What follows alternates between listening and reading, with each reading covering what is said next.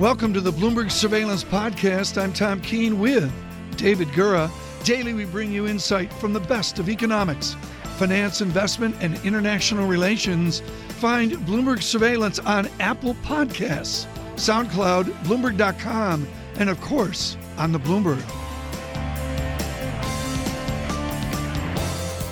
Taking a few sensitive meetings is CalSTRS' Chief Investment Officer, Mr. Christopher Ailman. Chris, on MIFID, on the changing of expenses for research, on what guys like you are going to pay for research, where are we going to be in one year?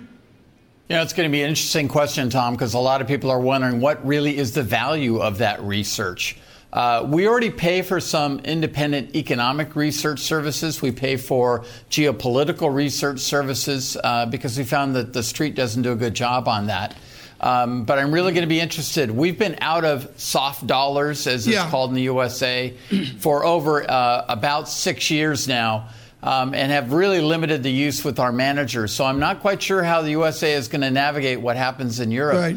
But you know, if it's really of value, then you should be willing to pay okay. for it. This is incredibly important, folks. And if you're not part of Global Wall Street, trust me, there's all this other stuff going on. The president just tweeting about the NFL. We'll get to that in a moment. Chris Ailman, you are way out front on where the regulators want to go. If the regulators get the wish, if we see research diminished, does that drive people to passive investing?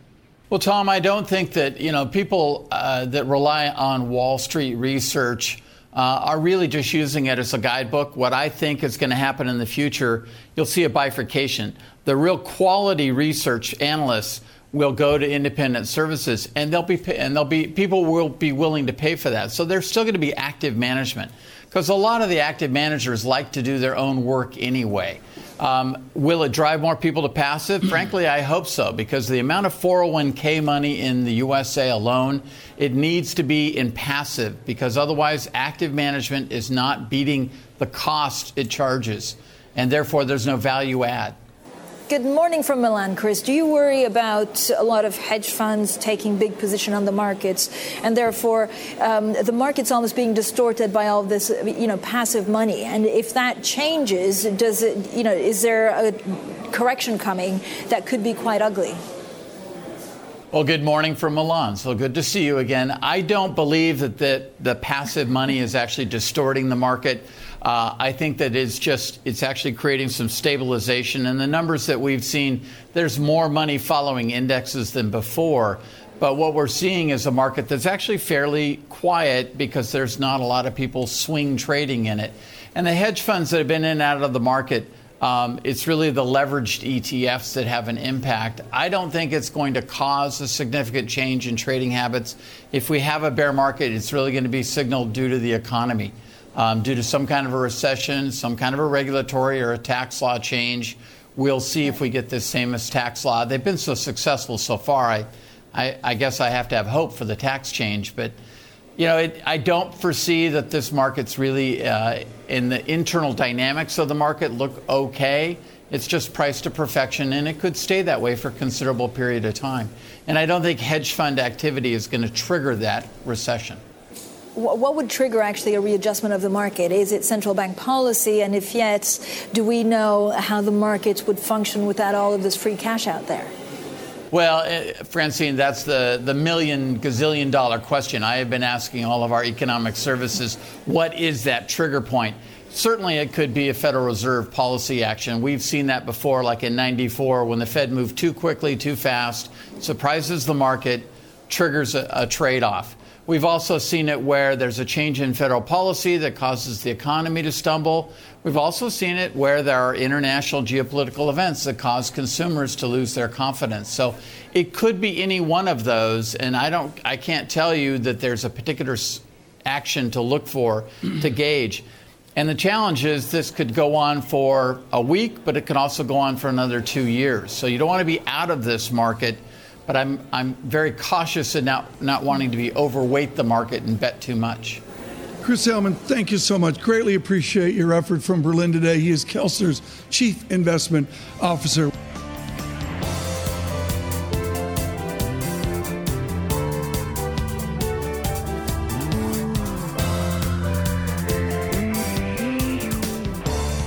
We're going to have an adult conversation now about oil, and along the way, we'll explain the jargon as we go. I think there's been something missing in the discussion. You can do that when you've got someone as smart as Michael McGlone uh, joining. He's with Bloomberg Intelligence with uh, uh, decades of uh, learning the humility of trying to game where oil's going to go. I saw OPEC Resolve open for Def Leppard a few years ago. They were a great band, and you're talking about the way they got the name OPEC Resolve. There used to be OPEC Resolve when Hysteria came out, you know, 30 some years ago. Where's the OPEC Resolve today? well, that's a good lead, and um, I've, I've, definitely lost my hair trying to figure out the oil market. But um, I think the key thing from OPEC is j- the jawboning. They know what they have to say to get the market up, whether they're doing it or not. They still have story. power to jawbone. Yeah, well, they do. I mean, they're still producing over one third of the world's oil. I mean, not much of it's exported to the U.S. anymore, but they still that's one third now. That's their power is definitely diminishing but um, mm-hmm. they, they, they still and the difference is they all need money. We know that, but I mean, Saudi Arabia is a key factor, and they know they have to cut back a little, get the oil price up, and so far it's working. When, when you look at um, sort of the, the, spread here between Brent and, and, WTI, what does that tell you at this point? How, uh, what what happens when it's as wide as it is? Hurricane distorted. Typically, okay. right now it's um, it's a bit of a bullish sign because it's distort, distorted by a hurricane. I don't think we you know we have to get U.S. exports back online, and they're coming fast add to that the, the, declining dollar, and it's just a pretty good bullish situation for US WTI, catching up to Brent at the moment. The key point is right now, I look at it as a percent. It's about 12% that Brent's above WTI. The last time we were this wide was right at the bottom in the underlying market in February 2016. So it's it can it can mark peaks and, and troughs in the market, but here I'm just thinking, looking at it as it's an indication that WTI is just getting a little too cheap. You've, you've written a lot about this, the, the role that the dollar plays place here. Commodities appear to have been waiting for some dollar backfill. It may be uh, commencing. I- explain the role here of, of the dollar, weak or strong, uh, in oil prices. Well, right now, I think initially the commodities were a bit of a shock mode. I mean, it, the dollar is down 8% in the year on almost all indices you look at, which is one of the worst years in, in 40 and it's overdue for a bit of a back and fill. We know that, but every day that goes by, that it's just kind of backing up a little bit. The market's getting it. The dollar has likely peaked. So if you look at it simply, at the end of the year, if the dollar is unchanged, it's down 8% of the year, but the commodity mm-hmm. market is still basically unchanged. So that's got to catch up. And crude oil, and I think, and all commodities are doing that. Gold, definitely. Metals, number one. Okay, and now we go, folks, to clear the jargon, which we take pride in its surveillance. Let's begin with backwardation. What is backwardation?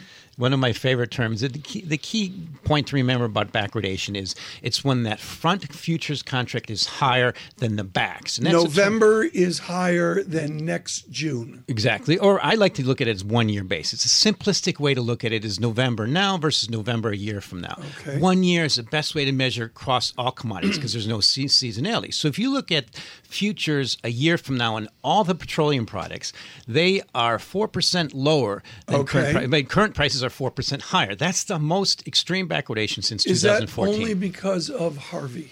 Well, no. Part of it is generally backwardation means more demand versus supply. It means there's demand. So it's a more macro, bigger Marshallian thing. Exactly. Exactly. And it's also the key thing to remember it's kind of a forward looking way of looking at the market. Now, we get supply and demand data.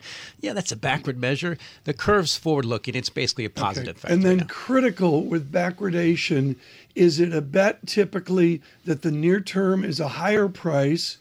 Or is it a bet that the year out price is lower? It's it's asymmetric. It's got to be an overweight to one of those, right? It, it's more of an indication that demand is greater now versus supply, and it's that much that it's taking that carry okay. out of the market. So it's just an indication right. of greater demand now. And often, sometimes, if it gets too much extreme, right. it could lead the other way. Now, getting, I think we're getting close to that. Four percent is pretty good. Was that good enough to keep Al from New Jersey happy? I think what he said is, "I want my oil, and I want it now." yeah. Well, this is from the gentleman that drives a Hummer too.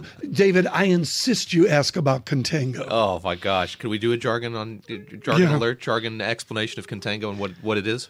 Well, contango is the opposite, as we know. It's when the front price is lower, the further out prices. That's just normally priced in the carry. So in the that's market. Normal. them- That's normal. And if you think of crude oil; it's expensive to store, so Right. that's got to be priced thing. in the. cr- It's thing, and you can't store it on your finger like you can gold. Sure. I mean, it, it's volatile. It's it's dangerous. So it's got to be in the price. When you take that out in backwardation, that's a sign of demand. So you look at petroleum a year ago; it was six percent in contango, all, and that was a sign that we were pretty well supplied.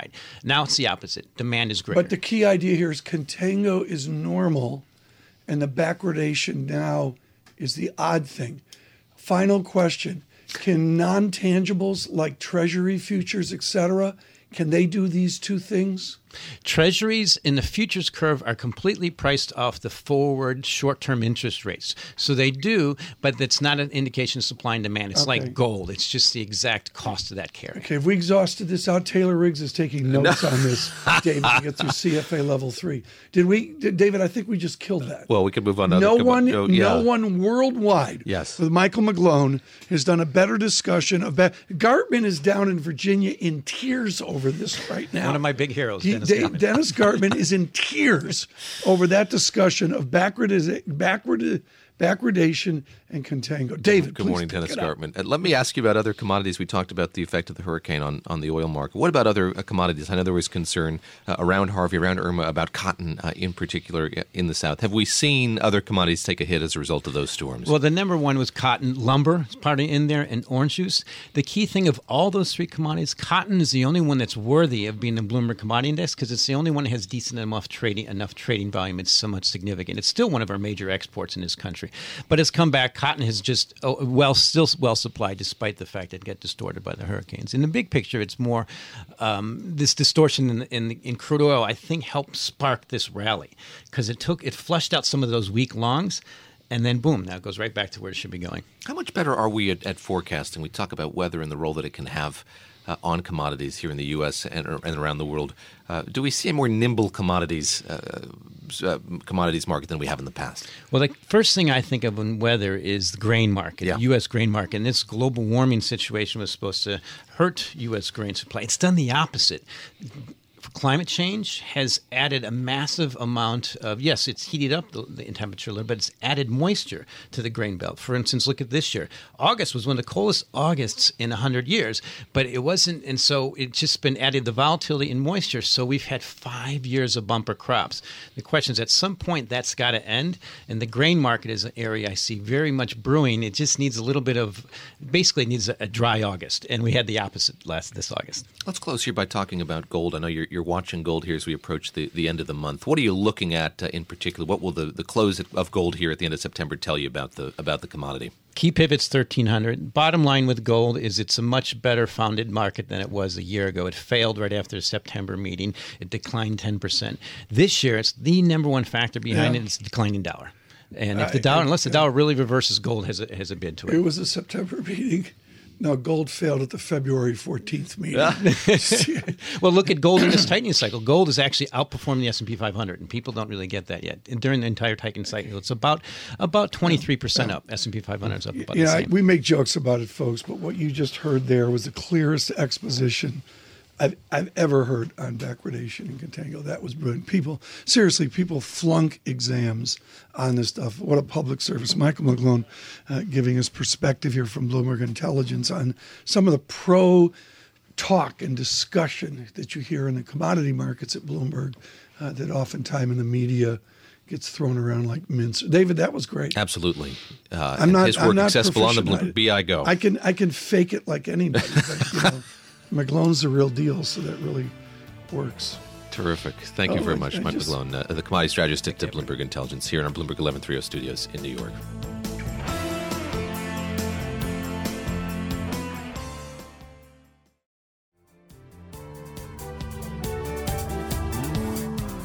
For a long time, he represented Maryland's 8th congressional district. He moved on to the Senate when Barbara Mikulski retired. He is the junior senator from Maryland. Chris Van Hollen joins us now on our phone lines, and there's a lot to talk about this morning from healthcare to tax reform and the deficit. Uh, let's start with healthcare, if we could, Senator. Uh, we heard from Senator Susan Collins yesterday. She does not intend to support the bill known uh, as the Graham Cassidy bill, a, a revision to uh, the Affordable Care Act. I wonder what kind of conversations you've had with Larry Hogan, the governor of your state of Maryland, about health care and uh, about this bill in particular. Well, Larry Hogan, the governor of Maryland, has come out against uh, this bill. It would be very harmful to Maryland, as it would to most states around the country, and in fact, every state would be badly hurt in the in the out years when Medicaid would face an absolute cliff uh, beyond a decade from now. And between now and then, it does eliminate the, the guarantee for protections against things like pre-existing conditions and eliminates the guarantee of essential benefits. So uh, that is why you've seen every patient protection group in the country come out against it, all the nurses, doctors, hospitals. So I'm I'm very much hoping that this is uh, defeated uh, once and for all, and we can get back to the uh, bipartisan discussions about how we can improve the Affordable Care Act and the healthcare system. Yes, Senator Van Hollen, I'm curious about the status of those bipartisan uh, discussions. I know that Lamar Alexander has been working on a bipartisan bill with the, the, your colleague from, from Washington State. Uh, and, and I'm curious here just to what it looks like on Capitol Hill when a piece of legislation like Graham Cassidy is being worked on and, and worked through. Is the door open for Democrats to, to join the discussion, or is this something that's really happening on a parallel track, a different track uh, from everything else? Well, once the Graham Cassidy initiative uh, really started, uh, the Republicans in the Senate dropped the bipartisan negotiations. Uh, they essentially ended at that point. Uh, you had a situation where the Trump administration and the Speaker of the House, Paul Ryan, and then Republican leader Mitch McConnell uh, decided to go back to the effort to you know blow up the Affordable Care Act, and at, at that time, those bipartisan talks ended, which was why I'm hopeful that if we're able to defeat uh, Graham Cassidy, uh, that we will resume those negotiations, which I understand from both sides uh, we're making progress. Making progress, what are the, the areas of commonality? In other words, if you get back to the negotiating table with Republicans, what are things that you think need to change where you think uh, Democrats and Republicans can, can come together? Is, is there unanimity? Is there agreement here uh, that parts of the Affordable Care Act need to be changed? Yes, I think everybody agrees that the Affordable Care Act uh, needs changes. So the main things that were on the table were uh, making permanent uh, the cost sharing uh, provisions uh, so that there would be some certainty in the marketplace uh, that they would be there. the lack of certainty has created some wild fluctuations with respect to premium offerings, even as we head into this fall. there was effort. There was an effort at reinsurance provisions so that uh, there would be some relief for the very high cost patients um, that really drive many of the the costs that uh, are faced.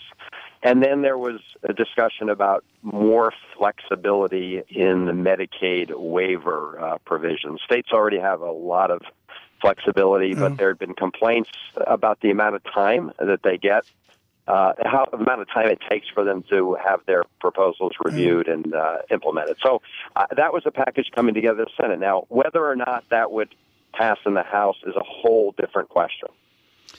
Senator, you have leapt into the leadership of the Democratic Party in the Senate. It's a hugely dynamic time. And if we could turn over to the mundane politics of the moment, you're managing for the 2018 election with the DSCC, trying to get it done against some difficult math. Are you impatient that you need to see a new Democratic Party now, or can it wait till after the midterm elections?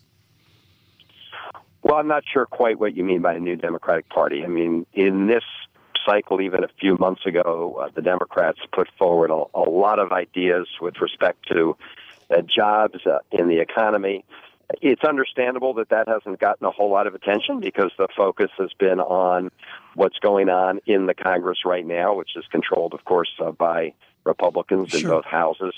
So uh, I think for the midterms, you're going to see primarily a referendum on the Trump administration and the conduct of the uh, majority in the House and Senate. That's been the traditional pattern of midterms. But at the same time, we will have our senators, our incumbent senators, uh, you know, in every one of their races, talking about right. what's best for their state. And of course, our challengers will be And doing the same thing. You are in the crosshairs of this debate. You're not sitting on the couch in the Oval Office, but you're in the crosshairs of this debate. Do you desire, in, in terms of a new Democratic Party, the same old, same old, and let's call it a progressive party of the two coasts, or does it have to be a Democratic Party that that pays homage to Michigan, to Wisconsin, and to other areas, other rural, less sanctuary city areas?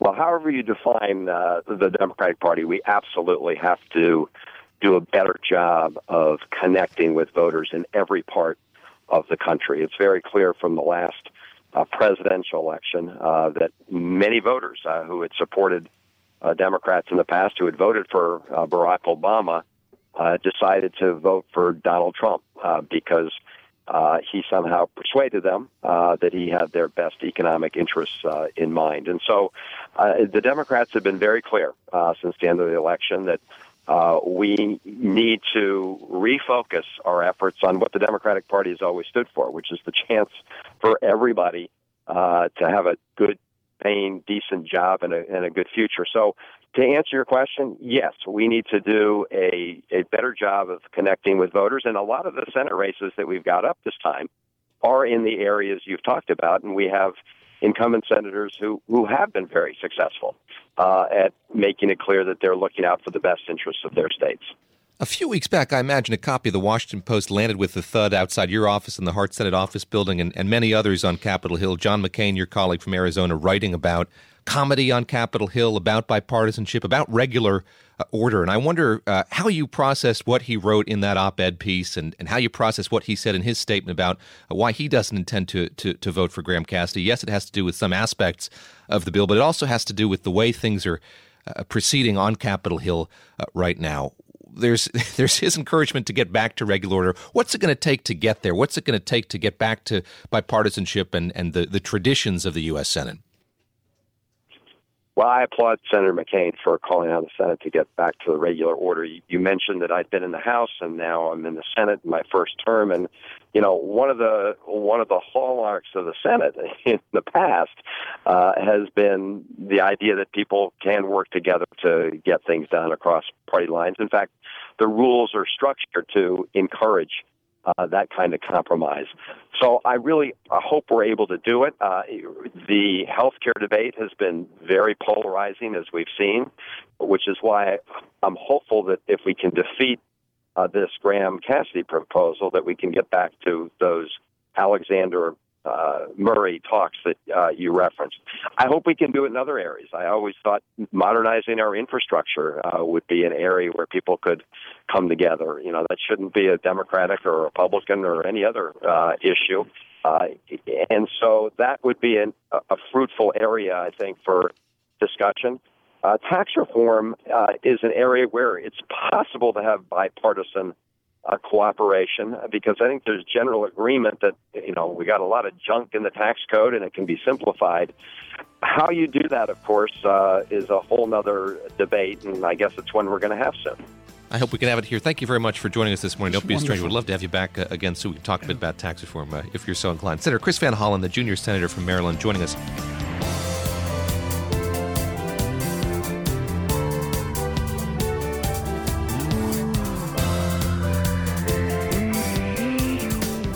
David Gura here with uh, Tom Keene, Bloomberg 1130 studios uh, in New York. Bloomberg Surveillance on Bloomberg Radio, continuing to talk about a number of big stories today as we look ahead to Janet Yellen's speech at 1245 Wall Street time, speaking at the NABE conference uh, in Cleveland. We'll be carrying that for you live here on Bloomberg Radio, a presidential press conference this afternoon as well, and uh, focusing also on what's happening legislatively on Capitol Hill uh, conversation about health care reform continues. So does the conversation about uh, tax reform as well. And uh, in just a moment, we're going to be joined by Kathleen Sebelius. She's the former U.S. Secretary of Health uh, and Human Services. She'll be on our phone line. Forgive me, in our studio, our Bloomberg 991 studio in Washington, D.C. Secretary Sebelius, let me ask you, first of all, here, just about where we go from here. Uh, indications seem to be that the Republicans do not have the support they need to get this particular piece of legislation, Graham Cassidy, uh, through. Where do we go from here? There's talk of bipartisanship. We heard it from Senator uh, Van Hollen a few moments ago here on the show. Uh, what is a bipartisan approach to health care going forward look like? Well, I think if the Graham Cassidy bill is either pulled from the floor or fails to get the majority in the Senate, uh, it's really important to act quickly on some kind of bipartisan solution because eight we're about six weeks away from open enrollment 2018 under the existing law, which means that insurers have to know that the law will be followed, that actually the administration intends to enforce the IRS penalty, that they will indeed pay the um, cost sharing subsidies uh, to insurance companies as the law outlines, so insurance companies can participate in the marketplace. And then the administration hopefully will change course and actually inform people that open enrollment is approaching, have people available to help on the ground um, instead of the really continuous sabotage that's underway. I think Chairman Alexander and Senator Murray are working hard. They've had hearings where governors have come in, insurance commissioners have come in, others to talk about three or four steps that need to be done very quickly to stabilize the existing market and make sure that the people who buy marketplace coverage uh, in the individual market have choices mm. going forward. Secretary Sebelius, I look at the commentary surrounding this particular piece of legislation. There are a lot of people saying uh, Republicans talked a lot about repealing the Affordable Care Act, but never had a solution to, to put in place. As you look back on these last few years, few months, few years, has there been uh, anything proposed by the Republicans you thought had a chance of, of making it through here? And, and when we look ahead to bipartisan solutions, uh, what are the things they've proposed that you think uh, have legs that need to happen when it comes to health care in this country? Well, both the original House and, and Senate bills um, had uh, some kind of stabilization fund uh, that would be applied at the state level, particularly in states where um, there is not enough coverage and participation by companies. I think that's a very good idea. Uh, the original law had risk sharing pools, had an ability to balance risk uh, state by state. Um, that was not funded intentionally by Congress. So, a stabilization fund uh, uh, administered at the state level by insurance commissioners uh, would, I think, make the market not only more secure but also hopefully prompt competition. I'm a I'm a market believer that more competition actually is the best rate um, restrictor and what we need to do is make sure that people have choices of a couple of different companies. So that's a that is a very good idea. I think just telling the insurance companies what the rules are. This again is a private sector plan run by insurance companies in each state. The products licensed are not only selling marketplace products for those who qualify for Obamacare mm-hmm. subsidies, but they also sell insurance products to farm families and mom and pop businesses and um, families who are buying their own coverage, mm. it's really important that that market doesn't blow up. And that's really at risk right yeah. now. So, what are the rules? Insurance companies will then sell yeah. products in those states. In the short time we've got left with you, and we'd love to have you come on and spend more time with us. We learn in civics that Kansas is worth studying. you have lived Kansas. Your father in law, I believe, was first uh, district Congress. He was. There's all that crazy Sebelius Roberts relationship over the years. What's the state of Kansas right now, to borrow from an acclaimed book? I mean, after all the tax work and the turmoil of all Republican Kansas, you're a Democrat. What's what's the state of your Kansas, Governor? Well, I think it's important that people actually take a really hard look at Kansas. So, yeah. Uh, Senator Brownback came back, ran for governor, was successfully elected, and then put in place a tax plan that I think will look eerily like what's being proposed at the federal level. It, it sounds like all the hallmarks of what the Trump tax plan may include. Uh, it can, has can been a total mo- economic disaster. Can you print money in Lawrenceville? Uh, I mean, do you have a, a, a, printing press there? We do not have a printing press. We have to work on a balanced budget, and the tax framework has been such a disaster that a Republican legislature finally oh. got rid of the plan and overrode the governor's veto because the state is in economic turmoil. Oh. So we need to pay attention okay. to that. We need to pay attention to, you know, what what happens when a Democrat right. gets elected in a Republican state and actually can get some things done. So we do have a good bipartisan okay. history. Here's what we're going to do, Governor. I please promise that she'll come back to our Washington studios. Mr. Gura will spend an hour with ah. you or more. There's that much to talk about about Kansas as well. Kathleen Sebelius, of course, on our politics. Stay with us coast to coast and in Kansas. This is Bloomberg.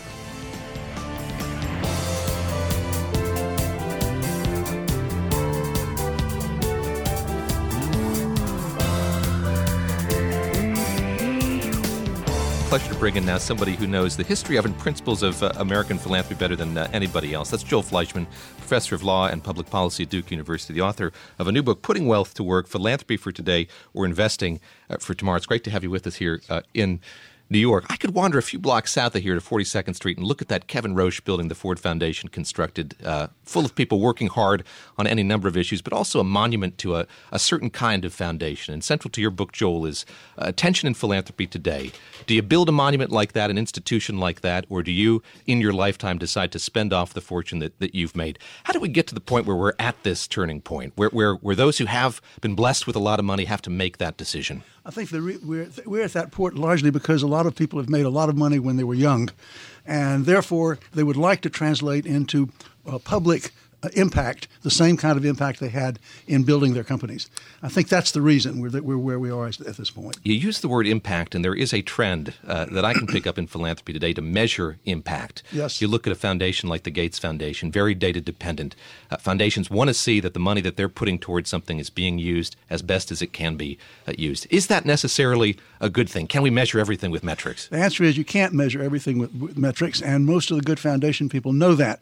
On the other hand, you should measure what you can measure, uh, and those things which lend themselves to metric metrical measurement mm-hmm. to do it. Qualitative measurements are also very good. So the answer is it's it's it's fine to do both. Uh, but you, what you don't want to do is to say we're not going to do anything because it can't be measured. Because some of the most yeah. interesting things have in fact been done that can't be measured. A small-time foundation charity player, one D. Rubenstein of Carlyle Group, says, "Shut up and read this book." What I love about your effort, Professor, putting wealth to work, is it's hugely accessible. We have foundation itis today, and you beautifully write about the reality of trustee fatigue. What is trustee fatigue, which is a clear and present danger? Yes. What is trustee fatigue is that foundations and, and many, many smaller foundations have the problem of their trustees basically have gotten tired of what they're doing basically, because either there's not enough money to justify what they're doing, or mm-hmm. or it is simply a fact that they've got they've, they've gotten bored, or there may be family. Problems. Okay, so John Tucker here has a $23 million foundation, small potatoes. Yeah. He sets it up, yeah. and his grandchildren are going to get fatigue over it. Yes. Where's the money go? The money has to go to a charity. Simple as that. Yeah, it's as simple as that. Uh, either it, it, under under the terms of the Internal Revenue Act, once you set up the foundation, anything that happens to that money has to be charitably certified, basically. We've seen another trend here. That is, John, For the record, I'm not bored. a lot of these set up as 501c3s. We're seeing a movement into other configurations.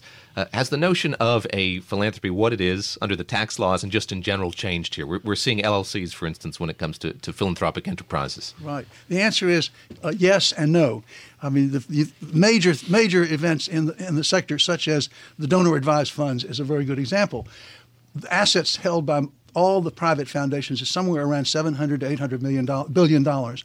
Uh, the, the, the, amount of money in the donor advised funds cumulatively at the last time the figures were reported was $70 billion. So you've got 10% of what the foundations hold in, in donor advised funds. That's all happened since 1991. Uh, and, and the consequence is many people use it. Even foundations use donor advised funds. They, they, in order to facilitate, if they can't get the money out the door as quickly as they'd like to, they've got the donor advised funds where they can simply write a check. I started off by asking you about uh, the Ford Foundation, mentioning the building down on 42nd Street. And let me use it here lastly just to ask you about the moment that we're at right now.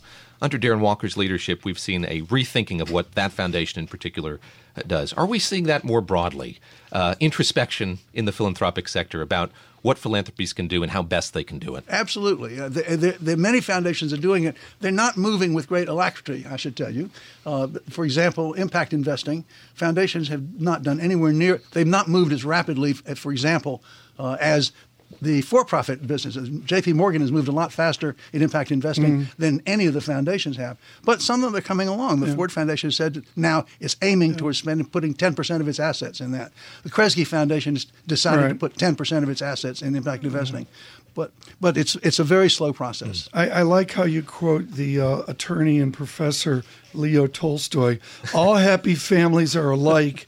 Each unhappy family is unhappy in its own way. Yeah. And you discuss that and solve that in this book, right? yeah, I try to. In any event, there's not very. The, the, the, one thing I can say, I do say in the book, is that the donors who want to solve their families' uh, interpersonal problems by putting their getting their kids involved in in philanthropy are barking up the wrong tree. Okay. It has never happened. Joel Fleishman, thank you very Wisdom. much. Joel Fleishman is going to join me on television uh, as well. Joel Fleishman, professor of public policy and law at Duke University and the author of the new book, Putting Wealth to Work Philanthropy for Today or Investing for Tomorrow. This is Bloomberg Surveillance on Bloomberg Radio. David Gura and Tom Keene in New York.